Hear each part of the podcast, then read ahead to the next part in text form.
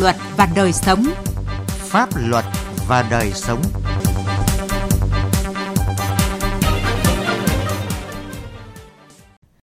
Xin kính chào quý vị và các bạn. Thưa quý vị, chương trình Pháp luật và đời sống hôm nay có những nội dung sau. Bắc Giang tổng kiểm tra xử lý xe đưa đón công nhân không đảm bảo an toàn giao thông. Giải quyết khiếu nại tố cáo ở tỉnh Hà Tĩnh. Tư vấn pháp luật về phòng chống mua bán người.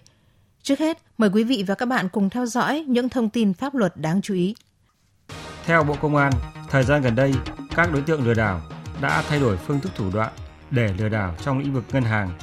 Cụ thể, sau khi có thông tin từ khách hàng của ngân hàng, các đối tượng sẽ gửi tin nhắn giả mạo đến khách hàng đó, kèm theo đường dẫn đến các trang web giả mạo do đối tượng quản lý nên người dân dễ lầm tưởng, mất cảnh giác. Khi người dân truy cập vào đường dẫn trong nội dung tin nhắn, hệ thống sẽ tự động hiển thị một trong app giả mạo có giao diện logo tương tự các website chính thức của ngân hàng và được yêu cầu điền các thông tin như tên đăng nhập, mật khẩu, mã OTP. Khi có được các thông tin, các đối tượng sẽ kiểm soát được tài khoản, chuyển tiền trực tuyến của khách hàng và thực hiện các hành vi như chuyển khoản, mở thấu chi, top up, thẻ tín dụng, đăng ký vay online. Năm 2019, phạm pháp hình sự ở thành phố Hồ Chí Minh giảm còn 8,25% và là năm thứ 5 liên tiếp phạm pháp hình sự được kéo giảm. Các lực lượng như là tổ 363 hoạt động trên nhiều tuyến đường đã phát huy hiệu quả trong việc phòng chống các loại tội phạm cướp giật, ngăn chặn các đối tượng sắp gây án. Công an thành phố Hồ Chí Minh cũng áp dụng nhiều biện pháp nghiệp vụ vừa bí mật vừa công khai trong việc quản lý giám sát các đối tượng, tăng cường lực lượng tuần tra 24 trên 24 giờ để đảm bảo an ninh trật tự cho người dân trong các lễ hội lớn, an toàn đón Tết Nguyên đán, Công an thành phố Hồ Chí Minh sẽ tăng cường lực lượng mở đợt cao điểm trấn áp các loại tội phạm, đặc biệt là tội phạm đường phố. Cơ quan cảnh sát điều tra Công an thành phố Hải Phòng vừa có quyết định khởi tố bị can và bắt tạm giam Nguyễn Thị Hậu, cán bộ phòng thanh tra pháp chế, Cục Quản lý thị trường Hải Phòng để điều tra về hành vi vận chuyển trái phép hàng hóa qua biên giới theo điều 189 Bộ luật hình sự. Sau khi khởi tố, cơ quan cảnh sát điều tra đã thực hiện lệnh khám nơi ở của Nguyễn Thị Hậu và khám xét nơi làm việc của Hậu trên đường Lạch Chay để phục vụ công tác điều tra. Trước đó, vào tháng 9 năm 2019, Cục Hải quan thành phố Hải Phòng đã phát hiện kiểm tra lô 6 container hàng hóa có liên quan đến gia đình Nguyễn Thị Hậu. Sau đó, cơ quan hải quan đã khởi tố vụ án và bàn giao hồ sơ cho công an thành phố Hải Phòng thụ lý, xử lý theo thẩm quyền. Công an huyện Krông Anna, tỉnh Đắk Lắk đã xác định được một nhóm 7 nghi phạm tham gia vụ khai thác trái phép trong vùng lõi rừng đặc dụng Nam Ca, thuộc địa phận xã Bình Hòa, huyện Krông Anna. Trước đó, trong tháng 11, Công an huyện Krông Anna cùng các ngành chức năng đã xác minh và làm rõ thông tin về vụ phá rừng đặc dụng Nam Ca. Kiểm tra khám nghiệm các tiểu thu 1023, 1024, 1025 của khu rừng đặc dụng này Cơ quan điều tra đã xác định khối lượng lâm sản bị khai thác chặt hạ còn lại tại hiện trường là 41 mét khối. Điều đáng nói là có điểm tập kết gỗ chỉ cách trạm kiểm lâm của Ban Quản lý rừng đặc dụng Nam Ca khoảng 500 mét. Cơ quan công an cũng đã xác định có 7 nghi phạm tham gia vụ phá rừng. Một trong những nghi phạm là Trần Văn Ánh, 41 tuổi, trú ở xã Bình Hòa, huyện Krông Anna. Đối tượng này khai nhận vào rừng cưa cây về làm phản để dùng, sau đó có người đặt hàng nên cùng nhóm nghi phạm tiếp tục đốn hạ gỗ để bán.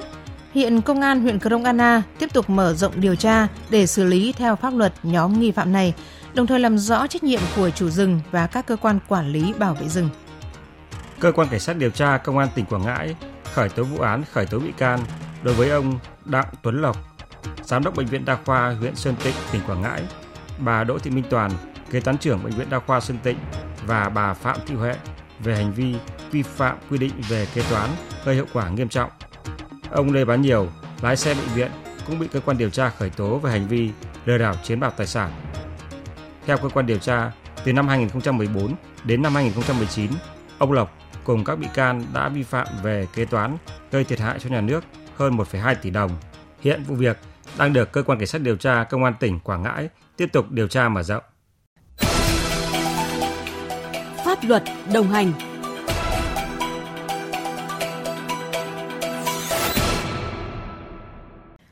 Thưa quý vị, thưa các bạn, thời gian qua, dịch vụ xe đưa đón công nhân trên địa bàn tỉnh Bắc Giang phát triển khá nhanh. Đáng nói là có nhiều phương tiện của loại hình vận tải này đã cũ nát, không có phù hiệu, không được đăng kiểm, tiềm ẩn nguy cơ mất an toàn giao thông. Trước thực trạng này, từ ngày 1 tháng 11 đến hết ngày 31 tháng 12 năm nay, lực lượng cảnh sát giao thông tỉnh Bắc Giang triển khai đợt cao điểm tổng kiểm soát xe ô tô chở khách, xe ô tô cũ nát không đảm bảo đưa đón công nhân. Bài viết của phóng viên Quang Chính nhan đề Tổng kiểm tra xử lý xe đưa đón công nhân không đảm bảo an toàn để kéo giảm tai nạn giao thông. Mời quý vị và các bạn cùng nghe. Chào anh nhé. Đây, đây thực hiện cái kế hoạch cao điểm về tổng kiểm soát xe công nhân thì đương nhiên đã thông báo trên các phương tiện thông đại chúng. Anh biết rồi đúng không ạ? Dạ vâng. Thế là về xe, xe chở công nhân mình là xuống khu nghiệp nào đấy ạ? Em chở Vân Trung ạ. Thế buổi sáng là xuất phát từ ờ, đâu anh xe? Xuất phát từ Đồng Lam đi ạ. Đối với xe con này chắc là anh lại quay đầu lại đúng không? Chứ Vâng. không đỗ trong bãi đúng không? Dạ vâng. Đây về cơ bản thì giấy tờ phương tiện anh ờ, cơ bản là chấp hành đầy đủ. Cái biên bản của công an thành phố Dạ vừa vâng. lập biên bản xử lý rồi đúng không? Vâng. Cơ bản thì là anh khắc phục được cái lỗi này chưa? Vâng, là cứ ghi nhớ. Thế thôi anh đưa công nhân đi. Thôi cảm ơn anh nhé. Vừa rồi là trao đổi của cán bộ tổ công tác phòng cảnh sát giao thông công an tỉnh Bắc Giang với một lái xe đưa đón công nhân trên tỉnh lộ 293 đoạn giáp danh giữa thành phố Bắc Giang và huyện Lục Nam trong một ca tuần tra kiểm soát đầu tháng 12. Sở dĩ lực lượng cảnh sát giao thông lập chốt kiểm tra tại địa điểm này bởi trên tỉnh lộ 293 vào giờ cao điểm có gần 100 phương tiện xe ô tô đưa đón công nhân qua lại, cộng với một lượng lớn ô tô xe máy tham gia giao thông trên đường nên tiềm ẩn nguy cơ tai nạn rất cao. Theo Trung tá Hoàng Anh Tuấn, Tổ trưởng Tổ công tác Phòng Cảnh sát Giao thông Công an tỉnh Bắc Giang, khi bị dừng xe kiểm tra xử lý, nhiều lái xe viện lý do chở công nhân doanh thu thấp, dừng xe kiểm tra sẽ đưa công nhân đi làm muộn, bị phạt tiền trên cần và xin được bỏ qua. Tuy nhiên, để đảm bảo an toàn cho các công nhân và cho chính lái xe, tổ công tác kiên quyết xử lý vi phạm theo đúng quy định của pháp luật. Cái việc dừng xe kiểm soát đối với chúng tôi thì phải tiến hành thật nhanh chóng và khẩn trương bởi vì à, tất cả những cái xe công nhân này là chủ yếu là công nhân của các ờ, doanh nghiệp của bốn ờ, người nước ngoài trên địa bàn tỉnh nên là cái thời gian làm việc của người ta rất khắt khe. Ờ, chính vì vậy khi nếu mà phát hiện ra vi phạm chúng ta phải xử lý thật nhanh. Thì theo tôi biết mỗi phút vào muộn của những công nhân đó là bị trừ đến cái lương tiền thưởng hàng tháng của người ta. Anh Nguyễn Văn Thơm, lái xe chở công nhân từ huyện Lục Nam đến khu công nghiệp Vân Trung cho biết, lực lượng cảnh sát giao thông mở những đợt kiểm tra chuyên đề như thế này là rất cần thiết. Qua công tác kiểm tra sẽ có phần nâng cao ý thức chấp hành pháp luật về an toàn giao thông của các chủ xe và lái xe đưa đón công nhân. Bản thân tôi thì tôi chấp hành đầy đủ thôi. Tôi mong tất cả để làm thế để cho an toàn giao thông. Nói chung là tôi cũng được tuyên truyền nhắc nhở rồi. Tôi đưa các ờ, chị em đi làm để đảm bảo an toàn giờ giấc cũng như tính mạng con người. Đảm bảo để công nhân đi làm không bị va quẹt, và không bị muộn giờ của công nhân. Trên đường phải chấp hành tuân thủ an toàn giao thông. Trên địa bàn tỉnh Bắc Giang hiện có khoảng 260 xe đưa đón công nhân hoạt động, nhưng mới có 100 xe được cấp phù hiệu chở khách. Số còn lại không có phù hiệu hợp đồng chở khách, đồng nghĩa với việc đang hoạt động trái quy định. Trong đợt tổng kiểm tra này, Phòng Cảnh sát Giao thông Công an tỉnh Bắc Giang cùng 10 đội cảnh sát giao thông ở các huyện, thành phố tập trung kiểm tra xe ô tô chở khách, xe đưa đón công nhân cũ nát ở bến xe, khu công nghiệp, cổng các công ty, khu vực phức tạp về an ninh trật tự. Sau khi dừng phương tiện, lực lượng cảnh sát giao thông kiểm tra 4 loại giấy tờ gồm đăng ký xe, giấy phép lái xe, giấy chứng nhận kiểm định an toàn kỹ thuật và bảo vệ môi trường, giấy chứng nhận bảo hiểm trách nhiệm dân sự của chủ xe cơ giới cùng các loại giấy tờ khác theo quy định của pháp luật. Lực lượng cảnh sát giao thông cũng sẽ xử lý nghiêm các hành vi vi phạm về nồng độ cồn, ma túy, chở quá số người, dừng đỗ đón trả khách không đúng nơi quy định, vận chuyển chất cháy nổ, hàng nguy hiểm, giấy phép lái xe, giấy chứng nhận hoặc tem kiểm định an toàn kỹ thuật và bảo vệ môi trường không do cơ quan có thẩm quyền cấp hoặc bị tẩy xóa. Theo Thượng tá Ngô Văn Phục, Phó trưởng phòng Cảnh sát Giao thông Công an tỉnh Bắc Giang, những xe cũ, thiết bị an toàn kỹ thuật không đảm bảo, xe dù, xe ô tô hoạt động không có phù hiệu cũng sẽ bị xử phạt nặng theo quy định.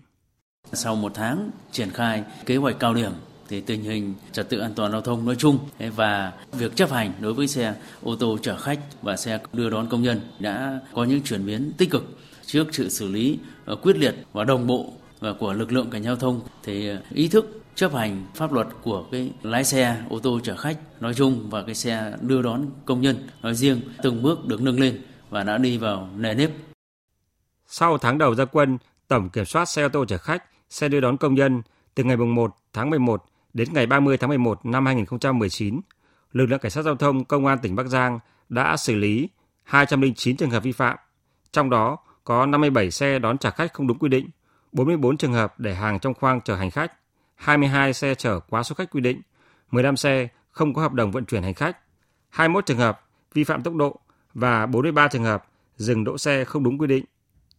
Đáng chú ý, có 2 trường hợp không đóng cửa xe lên xuống, một trường hợp không có giấy phép lái xe.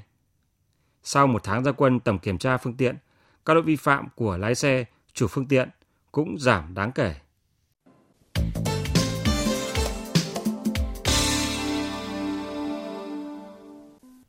Thưa quý vị và các bạn, mấy năm gần đây, tỉnh Hà Tĩnh được đánh giá là một trong những địa phương có nhiều cố gắng trong công tác tiếp dân, giải quyết đơn thư khiếu nại tố cáo ngay tại cơ sở.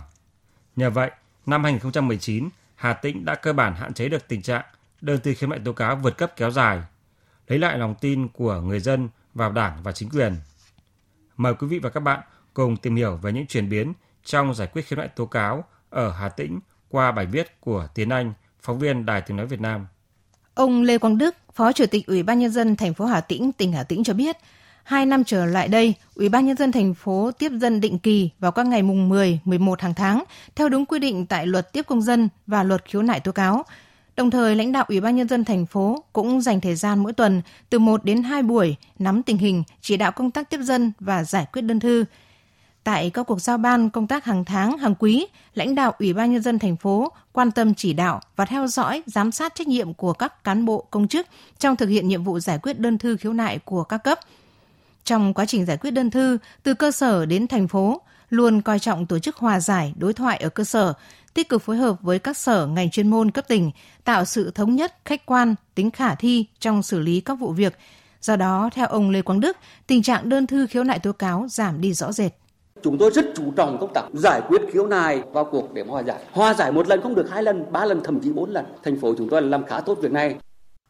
Với phương châm tập trung chỉ đạo giải quyết dứt điểm vụ việc ngay tại cơ sở, Thanh tra tỉnh Hà Tĩnh thường xuyên phối hợp với Sở Tài nguyên và Môi trường cùng các ngành liên quan trực tiếp đến các đơn vị có nhiều vụ việc phức tạp để nghe và cho ý kiến chỉ đạo giải quyết đối với từng vụ việc cụ thể.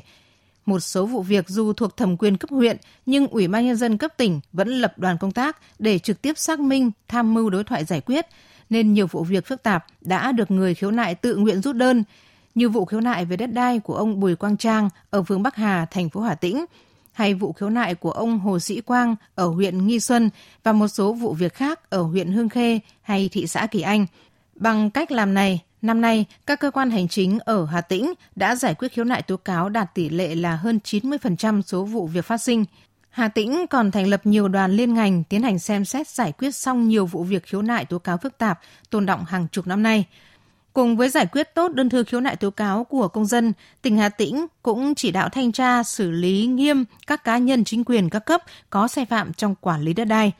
Trao đổi với chúng tôi về công tác thanh tra xử lý vi phạm trong quản lý đất đai, nhất là đối với việc cấp đất trái thẩm quyền ở Hà Tĩnh, ông Hồ Nhật Lệ, trưởng phòng thống kê, đo đạc bản đồ và viễn thám, Sở Tài nguyên và Môi trường tỉnh Hà Tĩnh cho biết tỉnh đã chỉ đạo ra soát để kiểm tra một mang tính chất là sai phạm lớn. Trên tinh thần đợt này có khác đợt trước là kiên quyết xử lý những cái ông nào mà sai phạm và trách nhiệm của người đứng đầu cấp trên đó.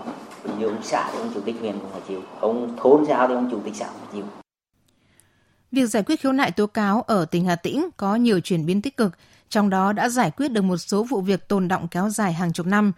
Nhưng theo một số người dân và chuyên gia thì chất lượng giải quyết các vụ việc tồn động chưa cao, thiếu cơ sở pháp lý vững chắc khi ban hành quyết định giải quyết.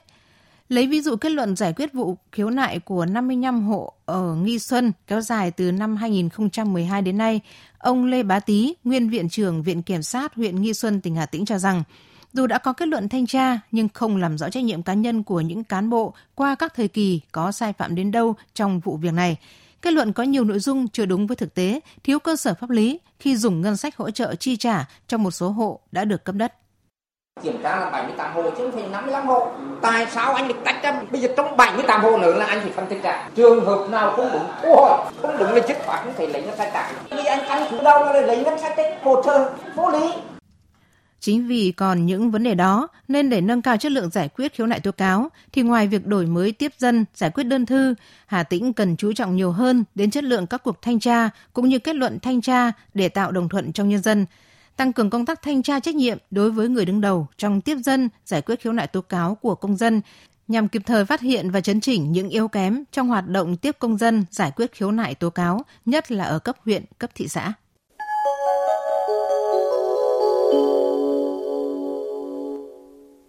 Thưa quý vị, thưa các bạn, tại Việt Nam, trung bình mỗi năm cơ quan chức năng phát hiện khoảng 400 vụ mua bán người và từ năm 2015 đến nay đã có hơn 2.700 nạn nhân bị mua bán. Tuy nhiên, nhiều nạn nhân và cả người thân của họ chưa biết rằng pháp luật hiện hành có nhiều quy định để bảo vệ và hỗ trợ nạn nhân khi bị mua bán trở về. Phần cuối của chương trình hôm nay, luật sư Trần Tuấn Anh, giám đốc công ty luật Minh Bạch, đoàn luật sư thành phố Hà Nội sẽ tư vấn cho quý vị thính giả về nội dung này. Ờ, thưa luật sư ạ, chị ờ, Triệu Thị Bình ở xã Nậm Khánh, huyện Bắc Hà, tỉnh Lào Cai có đặt câu hỏi rằng là pháp luật quy định những căn cứ nào để xác định chứng minh một người là nạn nhân bị mua bán?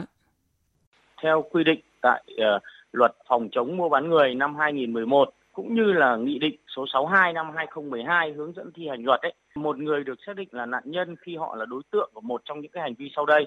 Hành vi thứ nhất đấy là hành vi mua bán người, coi người như một loại hàng hóa để trao đổi hoặc bằng tiền hoặc là lợi ích vật chất khác.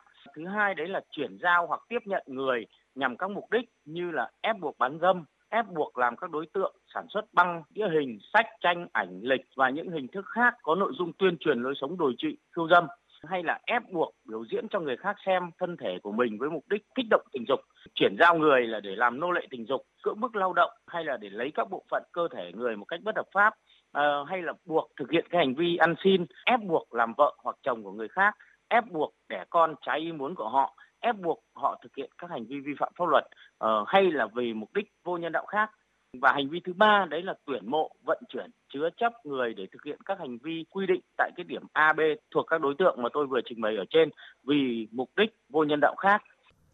À, thưa luật sư, chị Vi Thị Minh ở xã Đông Phục, huyện Con Cuông, tỉnh Nghệ An muốn biết rằng cần có những cái giấy tờ gì để chứng minh một người là nạn nhân bị mua bán để xác định là nạn nhân của mua bán người, cơ quan chức năng sẽ dựa vào các cái nguồn tài liệu chứng cứ. Thứ nhất, đấy là tài liệu chứng cứ do cơ quan tiến hành tố tụng cung cấp. Thứ hai là các cái thông tin tài liệu do cơ quan giải cứu nạn nhân cung cấp. Thứ ba, đấy là cung cấp các cái tài liệu do cơ quan đại diện Việt Nam ở nước ngoài cung cấp. Thứ tư, đấy là các cái tài liệu do cơ quan tổ chức có thẩm quyền nước ngoài cung cấp. Thứ năm, đó là các lời khai, các tài liệu do nạn nhân cung cấp. Thứ sáu là các cái lời khai tài liệu do người thực hiện hành vi quy định tại khoản 1 điều này cung cấp. À, tức là những người mà thực hiện cái hành vi mua bán người thì cái lời khai và cái tài liệu do họ cung cấp cũng sẽ là một trong những cái tài liệu chứng cứ để chứng minh cái việc có hành vi mua bán người.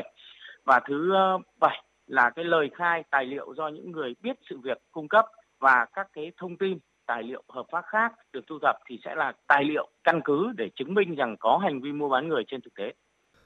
À, còn ông Mai Xuân Giang ở xã Sa Nghĩa, huyện Sa Thầy, tỉnh Con Tum có hỏi rằng là pháp luật quy định như thế nào về các biện pháp bảo vệ an toàn cho nạn nhân mua bán người và người thân thích của họ. Theo quy định tại Điều 30 Luật Phòng chống mua bán người năm 2011 thì có quy định về các biện pháp bảo đảm bảo vệ an toàn cho nạn nhân và người thân thích của họ bao gồm một số các cái biện pháp như sau. Thứ nhất là cái biện pháp bố trí nơi tạm lánh khi nạn nhân, người thân thích của họ có nguy cơ bị xâm hại đến tính mạng sức khỏe.